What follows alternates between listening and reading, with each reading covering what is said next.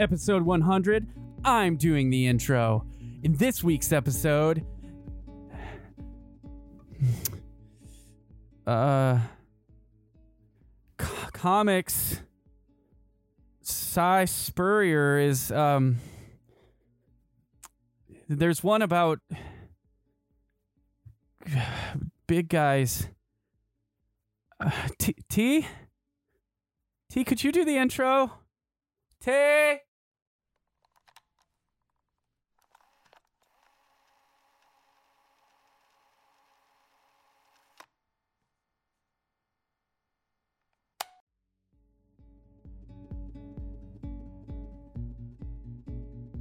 In this week's episode, holy smokes, we're at episode 100. Hope you're ready for some deep looks into fantastic books, all about subverting your superhero expectations. It's our 100th episode. What do you expect? It's all happening now on Cover B.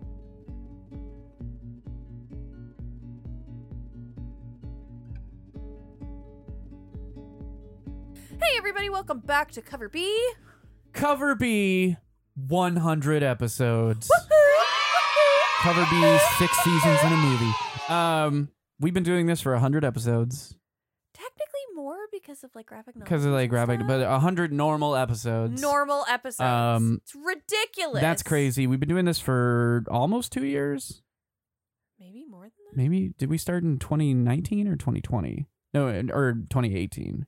Started in 2019. We started in like November of 2019, I think. I don't know. It's been a long time. Anyway, 100 episodes. T, how do you feel after 100 episodes? I feel like everyone should own Cover B merch. All right, uh, I'll I'll open with a question. Uh, over the past 100 episodes, what comic book publisher, publishing company, do you think has had the most growth and has put out the best content? the most. Okay, I think those are two different questions. Most growth, Scout, Okay. hands down. Yep. Yeah, yeah. um, They have gone from never being discussed on our podcast to being discussed basically every episode. Um, so props to you, Scout. Best content, Mm-hmm. image. Image, Image books are so reliable. vibing with image. They're just so reliable. It's just quality content. Like I I can't they've got access to great creators.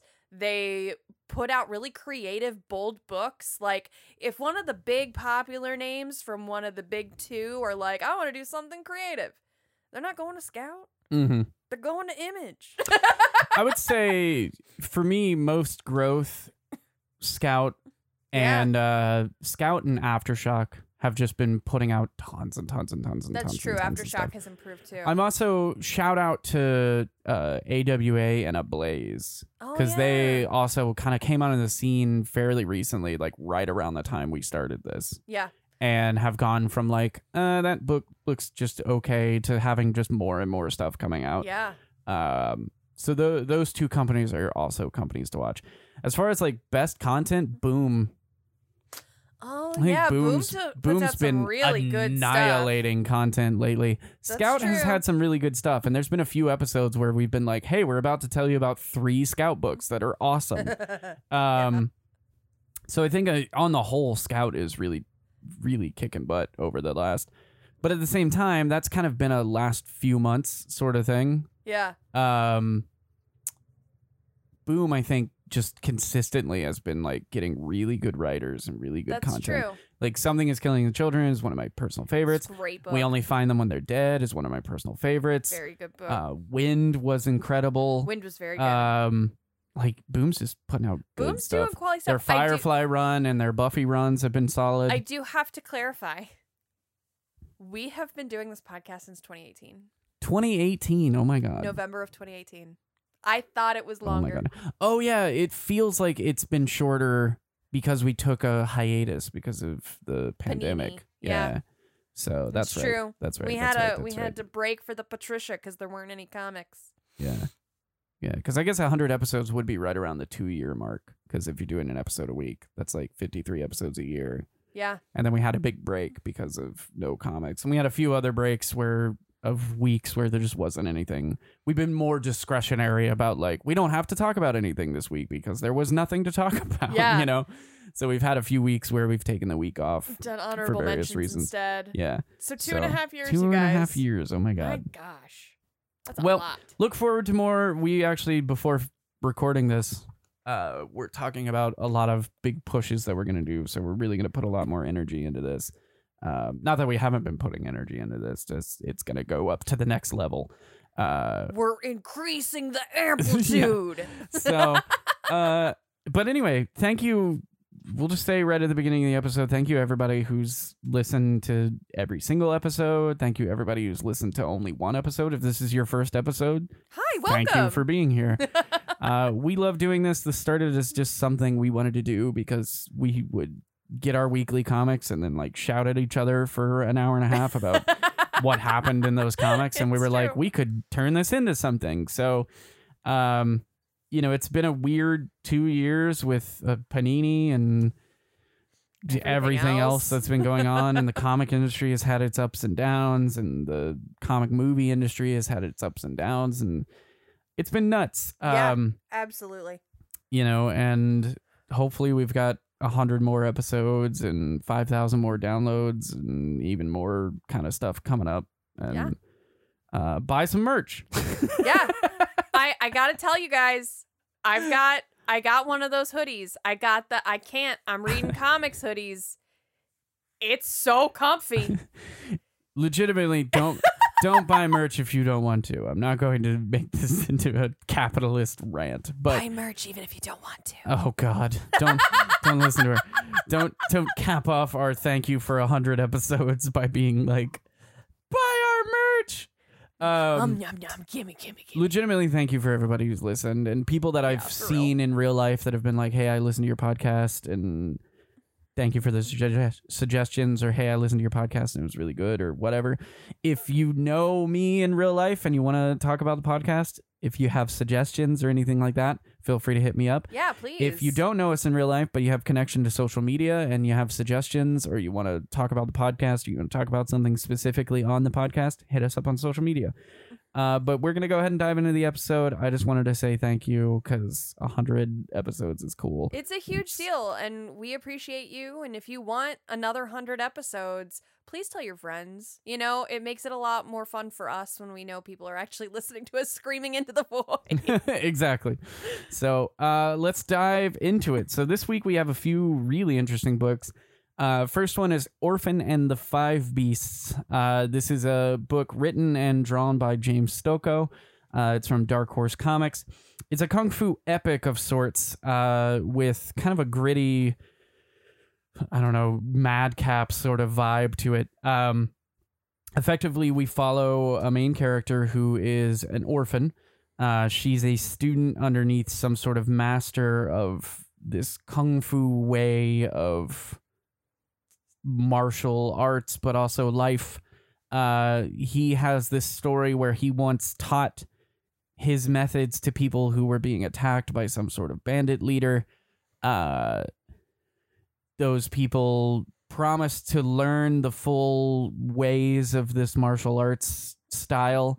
Uh, they went, fought the bandit leader, didn't come back to learn the rest of the ways. So they only learned these combative ways. So now they've been corrupted and they're rampaging through the world. Um, and these are the five beasts in question. And it is the job of our uh, our orphan character uh, to go through and stop them. Yeah. I really enjoyed this book for a very particular reason. This book felt so much to me like the first episode of one of those super limited edition animes. yeah, Um, yeah, yeah. One of those like 20 episode, 26 episode only animes where Mhm. like it has a clear start and a clear end and a clear goal and you kind of like go and you fight one big bad and then the next big bad's going to be harder and then the next big bad is going to be harder and then finally you climax with the biggest bad and then it's over and everybody feels good and then there was like sad loss at some point during the middle and like someone's probably going to die and that was it. And it's just nice. It was well like the art was good and the structure was good. It kind of gave me like like non uh vulgar Superjail vibes Yeah.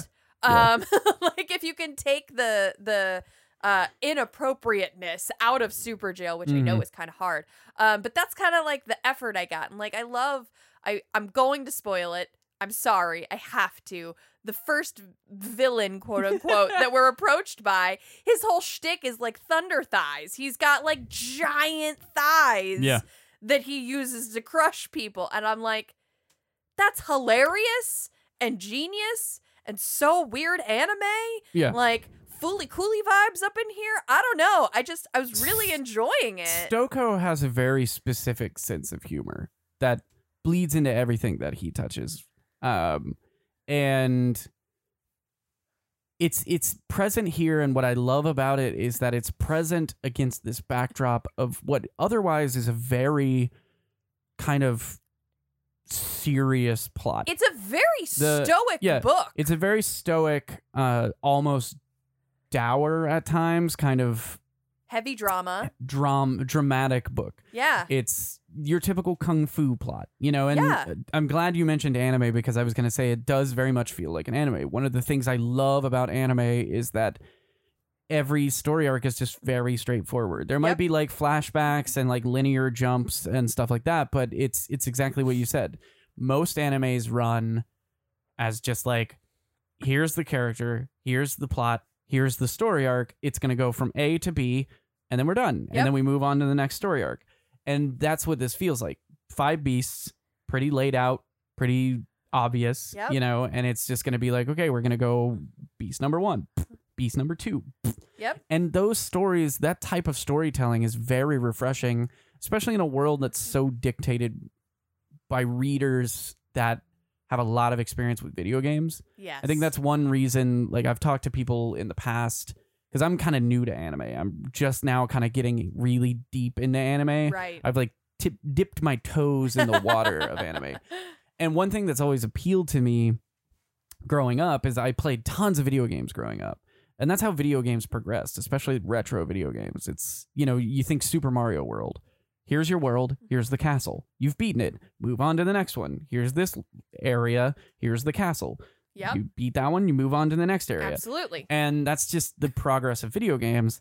And a lot of animes like Naruto, uh, even to an extent like Full Metal Alchemist, like One Piece. It's very like, okay, here's this story arc. Now we move on to the next thing. You know, this Yep. guy can do this thing.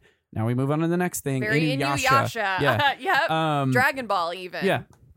And it's, you know, they progress very kind of linear in a way just through these you you can see point A and you can see point B. Yep. How they get there, sure there's flavor and, you know, 15 minutes of someone charging up and stuff like that, but you know, there's there's space there.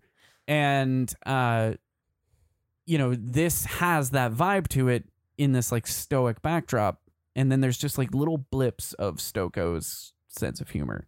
And I love those little blips. Like it builds up this character like when he walked the it sounded like a storm. His name was Thunder Thighs, you know, and it's like So he gives reason he gives a in narrative reason for this character to have this name, but it's a funny name It's super funny. to the reader. To the people, the name makes sense. He's got big old thighs, and when he walks, the ground Sounds sounds, like like, thunder. So he's thunder thighs. Like it's not a funny thing to them. So it's this weird bit of humorous irony Yeah. between the two of us, us and the the the characters in the Yeah. in the in the narrative. Uh, and I just love that. It's slightly gory. If you like, if you're not a fan of gratuitous gore, this might not be for you. But the gore, I, I, I wouldn't even say gratuitous. If you're just not a fan of gore, the gore is not gratuitous. It's not just like, look at this gore. Whoa. Like, it's just part of kind of the, like I said, madcap It's art style aesthetic. uh, and madcap aesthetic. Like I said, non-vulgar Superjail. Yeah, exactly. It's like Superjail with less poop jokes. yeah. Um, or sex. yeah. Uh, yeah, it's it's a cool book. Stokoe's art is definitely an acquired taste. You have to go in knowing this is what it's gonna look like. Um, but it's it's a fun book. It's really really fun. I'm super excited to see this one play out. Yeah. It's it's an odd juxtaposition of this really like kind of at times cartoony, at times twisted art style, and like very like excessive in way like people's muscles are like look at all these lumps. Um, this art style with this very stoic kind of classic kung fu story. Uh, it, yeah, this one's fun. I love this one. This one was so much fun. Yeah, I agree. It was really good. Uh, next up, another one that kind of fits the bill of what we just talked about. Ultra Mega number one. This one's written by James Harren, uh, with art by Dave Stewart. Uh, Ultra Mega is first of all a big old thick boy book. Uh, it's Yes. definitely an ultra mega book, which fits the tone. It's about basically a virus that turns people into kaiju. Uh, but the world is protected by these ultra megas who are individuals that are selected by some sort of celestial power uh, to combat the kaiju virus. So when they come into close contact, they're just normal dudes for most of the time. When they come into contact with somebody who is infected, both parties shift. And the kaiju infected person turns into some creepy mutated giant monster. And the ultra mega person turns into effectively Ultraman. The you know, full body suit, kind of like mohawk, you know, it's Ultraman. They're Ultraman. Um this book chooses to take a more it basically looks at Ultraman and the way Ultraman functions and is like what if that was real life? What Yeah. if human giant humans with laser beam hands and stuff like that were fighting these giant monsters? So because of that, this book realizes that okay, giant monsters would like tear your limbs off and like rip your intestines out and stuff. So that's kind of how it plays out. And by the end of the book, we've transitioned stories and we realize that the main beef of this first issue is only setting up the world that most of the story is going to take place in. Yeah. Oh man. This book is wild. It is, yeah. This book is savage on the reader. I Yeah. I got to warn you. You go in and you're like kaiju virus and Ultraman like, "Puh, this is going to be silly and weird." No. I no.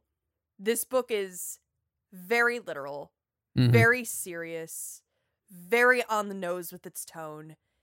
It does not pull punches. It does not care about your feelings. Mhm. It does not care about whether you are connected or empathetic to a character or not.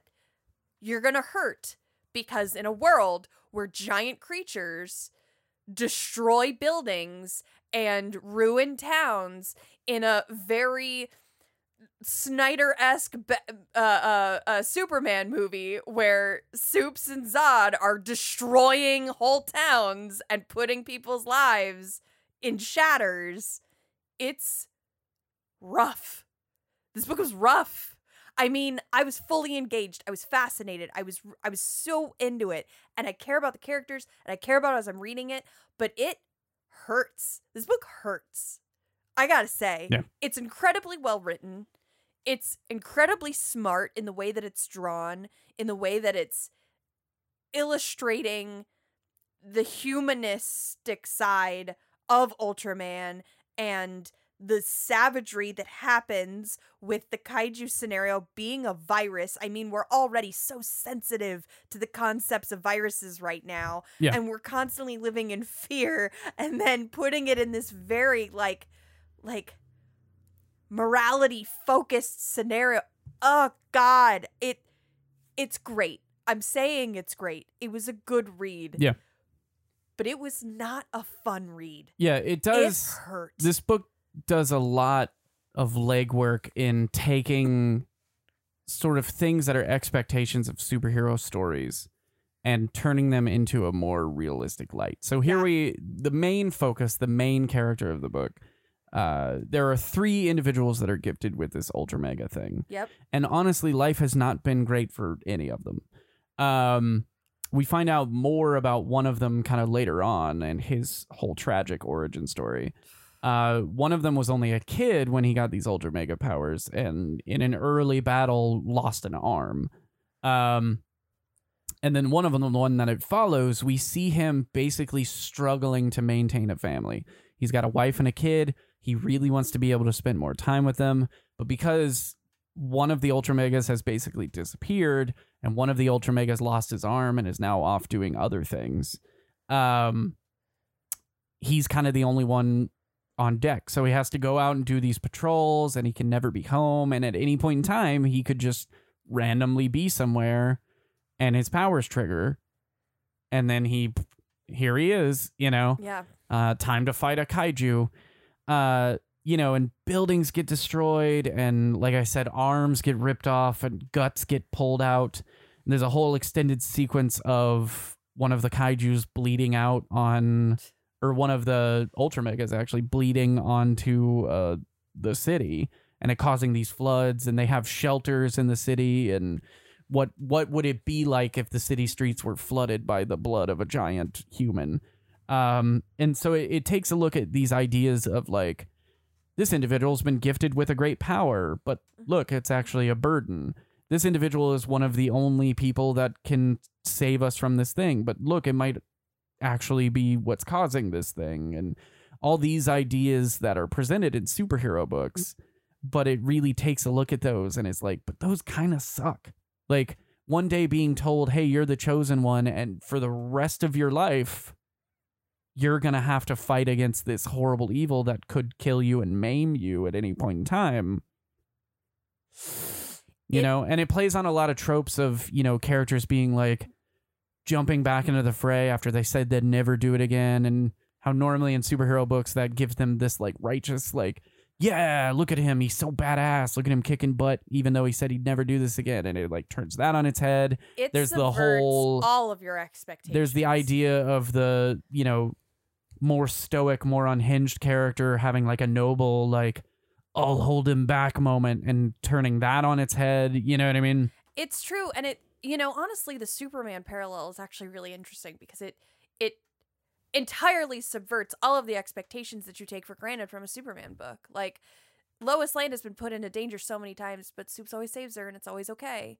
And you know, you look at you think about, oh, well, Superman protects us from the bad guys. But when you really look at it, would any of these bad guys have come to Earth if Supes wasn't here to begin with? Mm-hmm. like it it really takes all of those things that you absolutely take for granted and you you get comfortable in your position and it just says no that's not you're you're not thinking about this from the from the lens that you need to be thinking about this. You're thinking about this from the lens of reading a comic book. Well maybe you're not reading a comic book right now. Maybe you're looking at what would actually happen if the scenario were to take place in real life. And it it hurts. It's so painful. There's so much Yeah. just brutality Yeah. in it. Yeah, I did it. it's not it's not fun. It's not superheroes are fun. It's superheroes in real life would suck Yeah. and it, exactly i did a i did a blog post a long time ago and i don't know if i've talked about it on here and maybe we could do an episode about this but um you know everyone wants to be like people who read comics they're like man living in the world of superheroes would be so cool like it would be so cool to know that super people exist and like be living in new york and look outside your window and see spider-man swinging by and like how idyllic and like mm-hmm. cool is that world where there's all this super fudge science and we know there's aliens and you know we can travel beyond the stars and people can have the technology to be batman and stuff like that.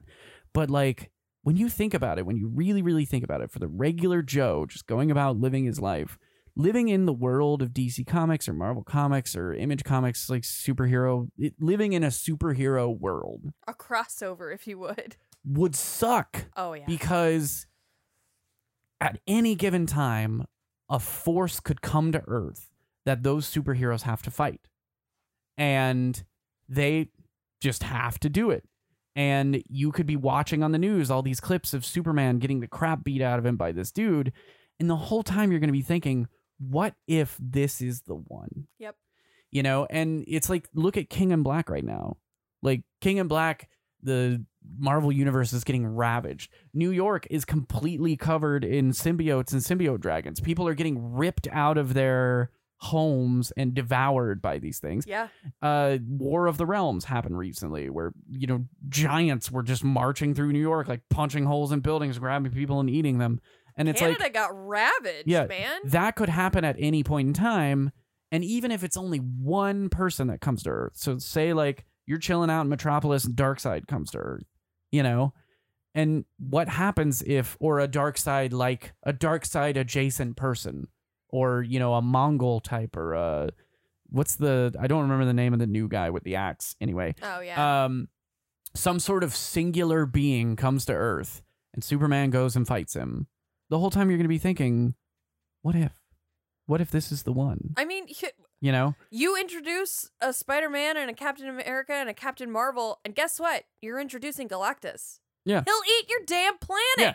and that's the thing it's like you put so they put hope and faith into these characters these characters are all built around like hope and faith you know what i mean like every time we have a let's deconstruct superman kind of comic come out it's always about superman stands for hope um and it's like cool but like hope has its limits you know? And at some point what if like some random dude is just like sup earth i'm gonna turn you all into my you're gonna be my sweatshop for my intergalactic department store every single one of you. And superman's like now hold on bud. And the dude's just like whoa snap. Mm-hmm. And superman's dead. I mean, Like, not to be that guy, but like the reason why they put hope into these people is because they themselves are helpless to fight against it. Yeah. And so like The necessity of hope is that you are in a disadvantage. so yeah so this that kind of tone is present throughout this book Yeah. it's this idea that yes there are these ultra megas that are responsible for fighting the kaiju but everyone kind of looks at them and the tone of the book really focuses around like what about the one time they don't Yeah. you know what about the one time they fail? And then like i said at the end of the book it takes a completely different turn and we realize that that was just the preamble for what the true story is going to be. Yeah, um, and it's exciting. It's a cool book. It's a cool book. also very gory. Just like the last one quite gory. If like It's very gory. more gory than the last one too gore. um Not unnecessary, not unnecessary but it like fits. hyper gore. because like i said it's a realistic idea of kaiju and kaiju aren't just going to be like "Oh, i'm a man in a rubber suit punch yeah, no. you know uh this is not a a Power Rangers epic end battle. This is not. if you don't so we'll just the the the warning label for this is if the scenario of someone being dragged towards their their opponent by their intestines is not something that you want to see or you're comfortable with don't don't get this. pass on this book Yeah. it is quite a gory book Yeah. but it's not gore for gore's sake it still fits It's very intentional. like I said, it's still kind of all the gore elements are still taking a look at kaiju and giant people fighting kaiju and all this kind of stuff and saying, what if this was in a realistic Yeah. scope? Uh, and it, it works. it works. It fits. Uh, but this one's really cool. It's not. I, I again. I just have to iterate. It's not a fun book. You're not gonna feel good when you super read this fun. book. Yeah. At least in the in the first issue. Yeah. It's it You're very not gonna feel good definitely about it. sets the tone on a darker side. Yeah. Uh, next up, we've got one called Midnight Western Theater. This one is by Lewis Southward with art by David Hahn. Uh, this one, I don't have a ton to say about this one. The first issue, admittedly, was a little slow. That said, I really like the two main characters that it set up. Yeah.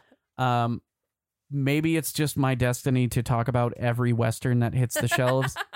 I don't right. know. It sounds correct. Um, this one effectively follows the story of two strange individuals. I won't tell too much about them.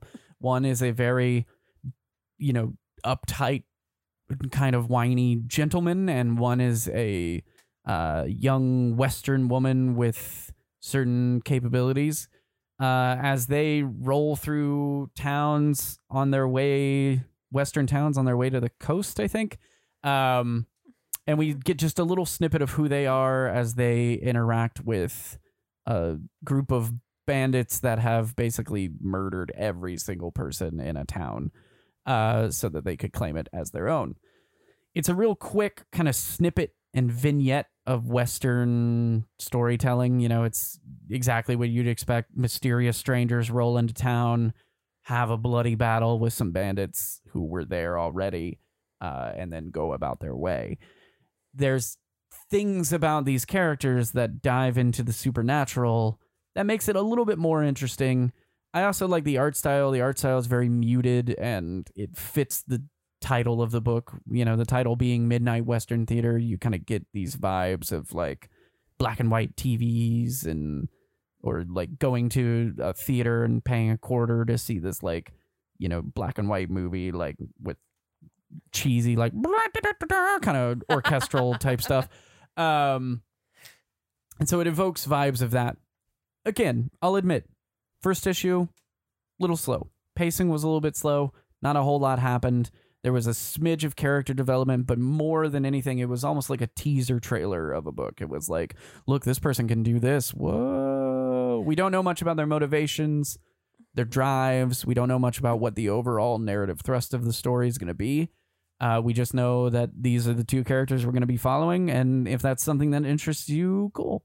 I the first few pages of the book set itself up like this is going to be another one of those super dark, super depressing western books that you've been reading recently, which there have been a ton of lately. Um, that all come in and they're super dramatic and super serial, and everything's all kind of sad and murdery and depressing and then it shifts entirely sideways and it just ends up kind of a really like it, it's slow and then not a lot happens but it's also just a fast read it's it's a quick kind of romp through a western setting. It's like the action sequence during some of the funnier parts of westworld. And i know that there's a lot of like drama and necessity in westworld but there's also just instances when you're like huh that was fun. And that's kind of this book. It's kind of the like, huh, look at her beat that dude up. Segment of, of Westworld. And it's like fast and quick. And you're like, oh, this is maybe a little more lighthearted than I was expecting. Oh, this is a little more, a little more action film, a little less, a little less, uh, d- depressing western and a little more uh John Wayne punching a dude down a hill. Like it, it, it, I don't know. It was kind it of nice. definitely it definitely doesn't seem to be setting itself up as like a postmodern interpretation of westerns. No. So we've had a lot of neo westerns coming out where it's like let's deconstruct the western formula and move on from there. Much like a recent book that we talked about called Chained to the Grave, this one seems to be more taking the angle of what if we told a really natural, organic, approachable western story with characters that had a supernatural vibe. Yeah. And that's not anything new necessarily to western comics. Hell, Jonah Hex has been around for God knows how long. Yeah. I don't personally know, uh, 70s maybe. Um I mean, now we got Jenny, so yeah, and um you know, those characters, these stories of like what if it was the west but supernatural? I mean, hell, we had cowboys versus aliens at one point in time. it's true. Um it's not a new concept, but it's an fun. interesting balance of characters. I like the characters. Me too. Um, and I think between the setup of the first couple of pages and what we see later on, I'm interested to see how the character transitions from her first couple of pages appearance to who she is now and what her whole direction is. I agree. Um, so I think it could be interesting, and it does, like I say, have that kind of vintage feel to it, which I think is a nice touch. It's like you know how the Brendan Fraser mummy movies, like the first one in particular, it sets itself up with really like dark tones and you're like, "Oh, geez, this is really intense." But then there's like really silly moments where they're just Mhm. like being silly and the relationships between the characters is kind of silly. Yeah. That's what this feels like. Like it's just a good old-fashioned action flick. Yeah, it's nice. it's it's not too bad. It's a popcorn comic. yeah, exactly. I dig it. Uh, finally, we want to talk about a Marvel book, which is weird because I feel like we haven't talked about a Marvel book in like, in like months. Don't worry, Um, I'll give you a full explanation of why. So this one is the Black Knight: Curse of the Ebony Blade. Uh, this follows the Black Knight, who has recently kind of fallen back into Marvel's uh, Marvel's crosshairs, I guess. Uh, there's been a few times he's popped up, particularly in King in Black stuff. Um, and this is actually following out of his King in Black tie-in one shot, where they're doing a little bit more investigating into what his actual deal is. So the Black Knight, for those who don't know, is a character that used to be on the Avengers for a while. Hell, he ran an Avengers team, I think, at one Mhm. point. he did. Um, he's effectively a descendant of Galahad, so he's got Arthurian connections, and he wields something called the Ebony Blade, which is a blade forged from moonstone that was created by Merlin that can cut through anything. And for the most part, that's what we've known about him. Recently, starting with the King in Black tie-in and continuing on in this book, Marvel has decided, Marvel's creative teams, this book being run by Si Spurrier, uh, have decided that they want to dive into the Ebony Blade a bit more. And so they've, this isn't spoilers because it's already been all over the comic book news world and it was in the King, it was pretty much set up directly in the King in Black tie in. Uh, they've effectively made the Ebony Blade the inverse of Mjolnir. Mm-hmm. So where Mjolnir can only be wielded by people who are noble and worthy, Mm-hmm. uh, the cursed blade can only be wielded by people who are the exact opposite of that. mm-hmm. People with problems, people with emotional issues, people with doubts, people with Rage. rage and and cowardice. Uh, so to an extent where even Thor goes to pick it up at one point and can't. And that's what we're exploring here. There this book is going to be diving into that mythos and diving into Arthurian stuff and diving into the Black Knight himself and trying to make him more of a character for the modern age, which I think giving a character emotional issues especially coming out of 2021 makes him as relatable as possible. I all right. So you guys know how much I loved the Si Spurrier Hellblazer run. Honest to God, if you haven't picked it up, it's not super long. It's like a twelve issue series at this point. Um, he's off of it now. It ended in November. Uh, that book is honestly probably my favorite comic run in the past two years, and that's saying a lot because I've read a freaking lot of books okay? That's a lot that's a big praise. That's a big deal. Um so when i saw the black knight and i, had read how he was getting set up in the in the uh king in black um tie over when i saw that this was being picked up by Si, i was like oh snap. Okay this is gonna be one of those. And it absolutely is. What's so cool about this is that not only does it take a look at the character himself who up until recently assumed that he was the only one who could wield this blade of pure negative energy, pure hatred and loathing and bad thoughts because he was so pure, has now been informed that actually the reason you can carry this thing is because of how unbelievably unpure you are. So, coping with this realization of how awful and self loathing he is, so dealing with that, plus dealing with how do you then manage your own mental health while trying to maintain some level of badness so that you could still do the greater good. What was most interesting about this book to me, though, is that this book doesn't just focus on him, it focuses on how others respond to him. In particular, the Avengers. The Avengers are always built to be this tight knit family that takes Mhm. care of them each other and they love each other and they protect each other and they're all good people and they want the greater good and they want good things. And they, pardon my language, they treat him like shit. Mm-hmm. Thor, Mr. Worthy himself, Mr. All, uh, you know, All Father King running an entire dimension uh, of trying to be good and will be the last one to stand out in time is an actual bully to this man who's just trying to do good and manage his own issues in the face of ultimate sacrifice. Mm-hmm. And he treats him like dirt. Yeah. He's an actual bully. Mhm. And it's so fascinating to me because it's true. The Avengers only support those who can handle and wield their power without any issues. Anytime you introduce a hero that has any sort of mental instability or any sort of emotional unbalance or is struggling to be the good person and use their power for good, they push them aside. Moon Knight or Hulk. uh Hulk or uh my boy um uh uh da, da, da, da, my brain is blinking Sentry. Sentry thank you um I was, I was like, your boy. I don't know who your boy is.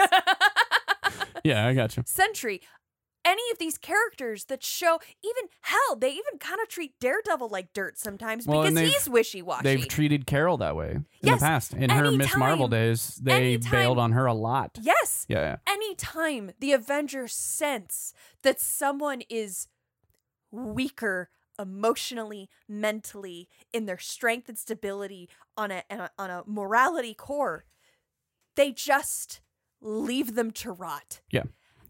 And that is so messed up Yeah. and and horrific and you know as someone who has been a sentry stan and doesn't understand why he gets treated the way he does the fact that Si is like you know what you know what you know everybody treats John Constantine like dirt they treat this dude like Yeah. dirt too let's talk about that There's there is an ongoing theme in the Avengers. Uh and I don't know if this will be the book that I hope it is. I don't know if this will be the book that finally like touches on it, but I hope at some point somebody does. Where the Avengers keep emotionally damaged people at an arm's length Yep. until they're needed. Yep. They're compassionate and they're like, "Hey, you know, if you need to talk, like we're here. If you want to if you need help, we're here." But they don't really ever become super approachable as characters for these individuals because they're the Avengers kind of. yep You know, Thor doesn't have the emotional capability to handle it. Black Panther is way too kind of stoic and pragmatic. yep And Cap and both the captains, Captain Marvel and Captain America, are just so kind of pure and have earned who they are in such a way that it always comes across as condescending. Yep. And there's a lot of examples of this happening throughout Marvel, like uh Sentry very much. Like if you go all the way back to World War Hulk, he was up in a cabin dealing with his agoraphobia and his various paranoias and his various emotional problems. And then they were like, "Hey, we need you. The Hulk's really wrecking shit right now. Can you come help?" And he was just there like atom bomb against the Hulk. And then they did it with King in Black I was gonna say recently with King in Black, Sentry's just been off doing God knows what, and then they were like, "Call in the Sentry," and Sentry's here. But how many times have we seen them kind of sitting down, being like, "Can we help you with stuff?" Um, Spider Woman's run right now is dealing with the same thing. Uh, her King and Black related issues actually had a lot of her and Carol, because basically the rundown is Spider Woman's dealing with some repercussions from who she is, how she was made. Right. And she's uncovering where these come from and basically it could kill her. She her powers are kind of blinking in and out. So she has access to this serum that gives her her powers back to a tenfold max but it also makes her kind of ultra angry and really unhinged. Yeah. And so all of her emotions that she's been swallowing bubble up to the surface and become present. Yep. And that's causing a real a real crack in her bond with other people uh particularly her friends like carol. And in the king in black tie-in issues she was interacting with carol and carol kept being like you gotta stop taking this stuff. You know you gotta stop like taking this and she's like okay well if i do i die without my powers and i'm useless and carol just was very condescending and that was kind of the thing that Jessica Spider Woman said throughout that interaction was like, "Look at you, you're Captain Marvel. yep Like, are you gonna sit here and help me? No, you're gonna go off and be Captain Marvel. yep You're like the crux of this King in Black fight right now. You're not gonna you. How much do you actually care, and how much of this just comes from you being Captain Marvel? Yep. You know. No, absolutely. And I mean, the same thing can be said, as you said, like they only call in the Hulk when they really need him. But most of the time they're like, oh, Bruce is unstable. We need to keep him somewhere else. And it's so interesting because Bruce used to be a standard Avenger. They always had a Hulk. And then they were like, oh, wait, let's bring She Hulk because, you know, she's way more stable. Yeah. She keeps her Well- brain, she keeps her mentality and, and her, her cognizance when she's in Hulk form. That's a lot easier to deal with. Well, and the the thing with the Hulk too is that it really shows like that character really shows that these and I don't know if this is intended stuff obviously. Like everything we're talking about right now could just be us using our literary degree brains to just hyper analyze everything but it's so consistent. and maybe we are but it is very consistent and you know the hulk himself shows that especially with these emotionally damaged characters that or these characters based on emotion, basically. These characters with some sort of issue that could be helped to some degree, uh, is that you're only really as good as your last worst thing Yeah. to the Avengers. Yep.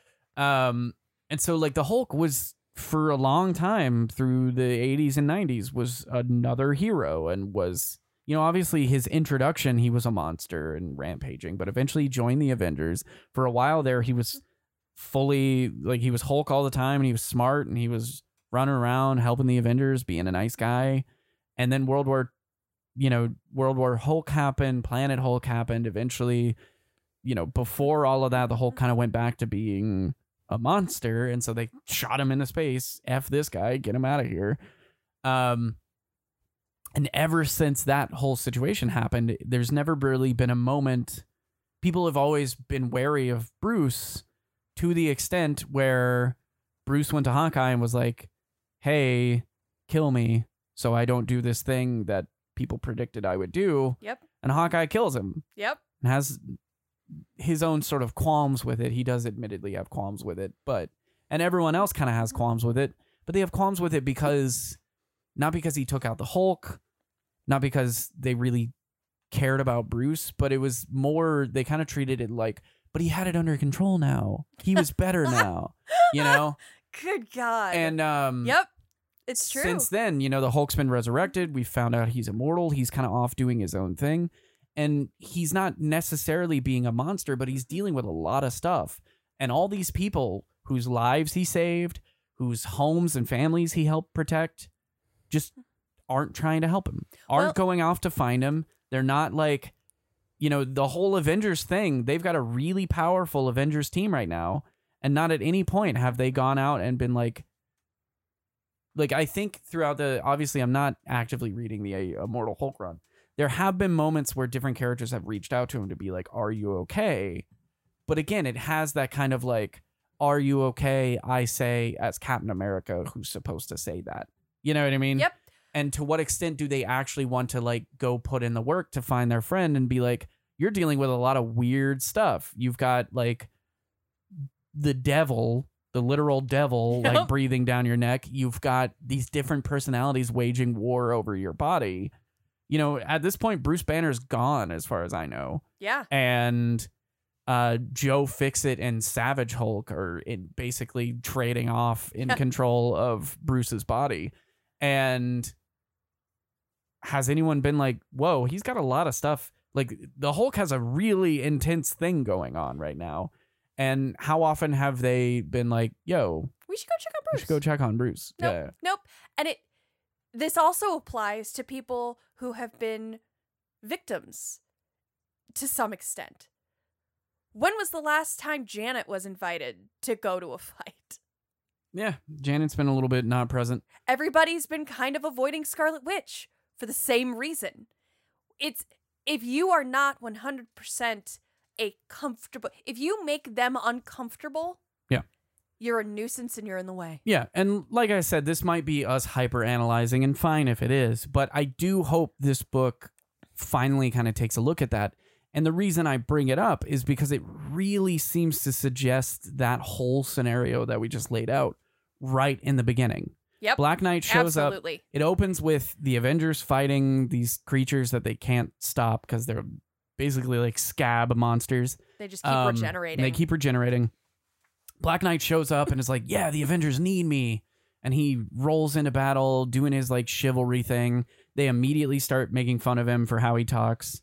Um Thor does. He which, rolls- excuse me, as Guardian, well, yeah. look at you. He rolls up and they all start talking in muttered tones like, "Oh, this guy," and like talking to each other like, "Do we have to invite him?" And you know, somebody says it one thing. I think Thor again, like, "We called you because Doctor Strange is busy," and all this stuff. So rude. and um you know they they just mistreat and abuse him and he's having a great time fighting with his buddies and then at one point he realizes oh they need me to do this like super powerful like radial blast attack i can do if i dunk on myself for like 15 minutes so he has to he looks at them all and they're all just expecting him to be that emotionally damaged person that they call him when they need him so that he can go out into the field surrounded by these monsters and talk down at himself and bring up all his doubts and all his rage and emotionally abuse himself Yep. To serve their purpose. Yep. And that's how this book opens. Yes. So, like I said, I don't know if this will be. I can't predict where Si Spurrier is going to take it because the book itself kind of just moves into like, let's analyze this character and give him a bit more depth kind of territory.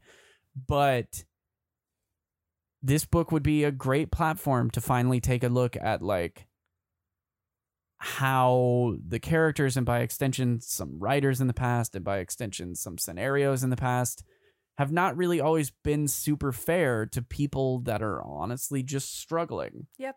And considering like considering we live in a world of a lot of people who are just kind of struggling. Yep. Especially in the tail end of so far a year long quarantine. hmm People are just having to deal with a lot of stuff that they haven't had to deal with Ever before. they haven't had the distractions to not deal with them or whatever it might be uh taking time to look at characters that people put a lot of love and a lot of you know emotional attachment into and taking that moment to say okay this is how they're handling these kind of things poorly and then here's a suggestion on how to handle it properly and even going through the steps of having issues where like bring Captain America back and have him think he's doing the right thing. Have him think because that's the thing about a lot of people who try to interact with somebody that's dealing with whether it be depression or bipolar or just anxiety or Mhm. any number of other things. Schizophrenia. and Schizophrenia, Sentry and Moon ADHD,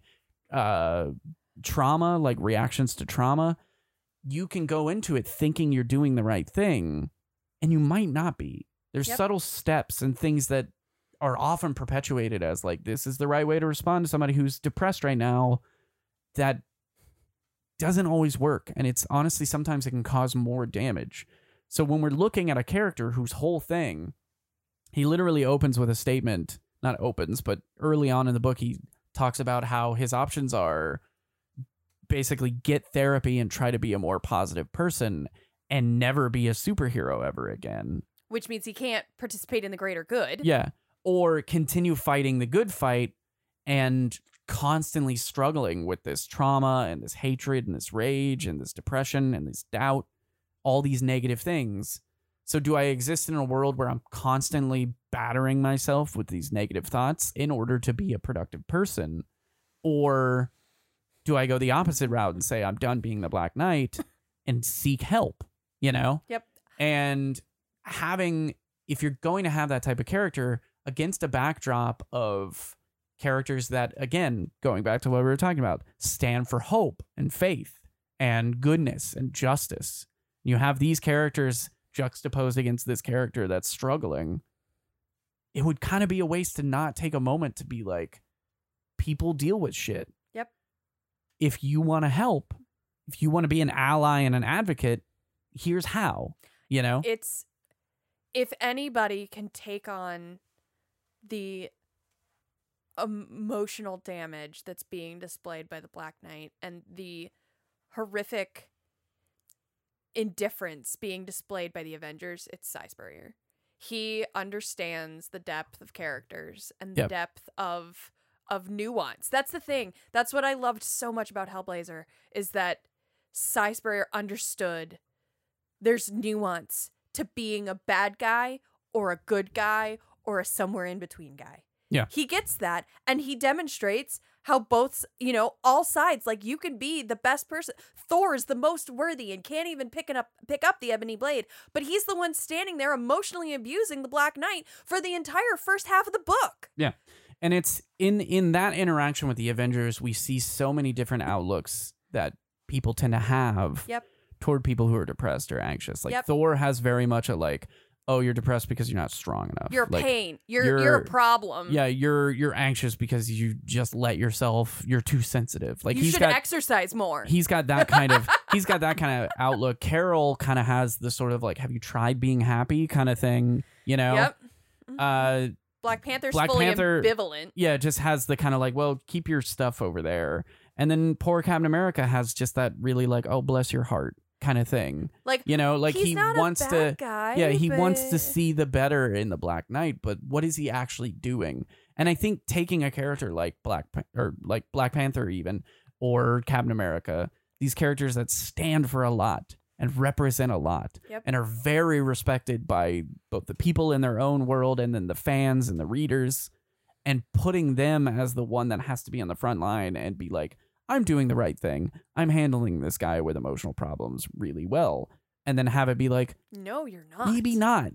I think that would have a lot of weight, I do too. you know? I do too. But all the same, I'm really excited to see how Si Spurrier handles this. Agreed. Uh, Spurrier's the exact type of person I think to handle this. He does really well with characters with a lot of variety of depth and depth that isn't your normal like they're good but they're also bad like people with layers that are hard to peel back. Yes. um and i i think this is going to be a really cool book. I, I think it's just going to be fun and he's doing a good job like he does a good job really making you care about the black knight instantly. Like Yep. right when you're in this book you're like wow this guy is tragic. So and relatable. you just want to hug him.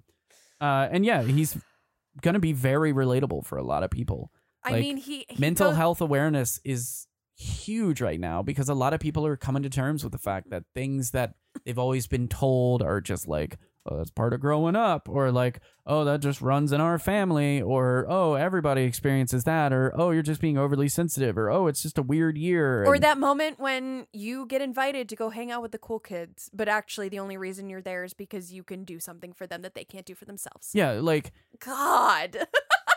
but more importantly like the emotional issues Oh, are yes. are things that mental awareness stuff is huge right now oh yes. because a lot of people are coming to terms with the fact that these things that they always felt one way about might be more than what they knew about. Yep. Um, you know, specifically like just using an example ADHD. A lot of people are realizing that that applies to them more than they thought. Yep. Growing up, we were always told, "Oh, ADHD just- means you're so hyper you can't pay attention." But it's more than that you're fidgety. it's it's way more and there's a lot of other levels to it and so a lot of people are coming to terms with like oh okay i have this This might apply to me. um and so a book that focuses entirely around like somebody whose powers are based off of his mental health could be huge and should be huge I agree. and people should read this I agree. it's a good book It's gonna be very cool. good. It's gonna be a big deal. that's it That's gonna be it. now that we've talked about it for a lot, I told you. I told you we were gonna get into that book. Yeah. Yep. I, I was like, mm, A I hundred feel episodes. A hundred episodes. Thank you so much for listening. We're gonna have a hundred plus more. Uh, if you like this episode and you want to check out all the other episodes that we've done, you can find them at coverbpodcast.com. And if you want to follow us on social media, follow us on Facebook and Twitter at Cover B Podcast, and keep an eye out and an ear to the ground because I think we might be launching more social media soon. I know. Scandal. so exciting. Um, and of course, as we mentioned before, we do have merch. If you're interested in getting a shirt or a hoodie or a mask, even, you can find those on our website on our merch page. Yep. So we probably are going to have an episode on Wednesday, I do Yes. believe. After this, we're gonna go watch the Snyder Cut, um, and we're going to do an episode on that. So it's true. look forward to that. Uh, we will look forward to interacting with everyone, all our loving listeners. We love you all. Mwah. Everyone who's ever listened to this, thank you so much. Hit us up on Facebook, hit us up on Twitter. We'd like to interact with you guys. Uh, and until next time, we'll catch you back here, same time, same place. Uh, I mean, varying times because we're lazy and not consistent, but same place at least. Uh, for more, cover, cover B. B. Bye, everybody.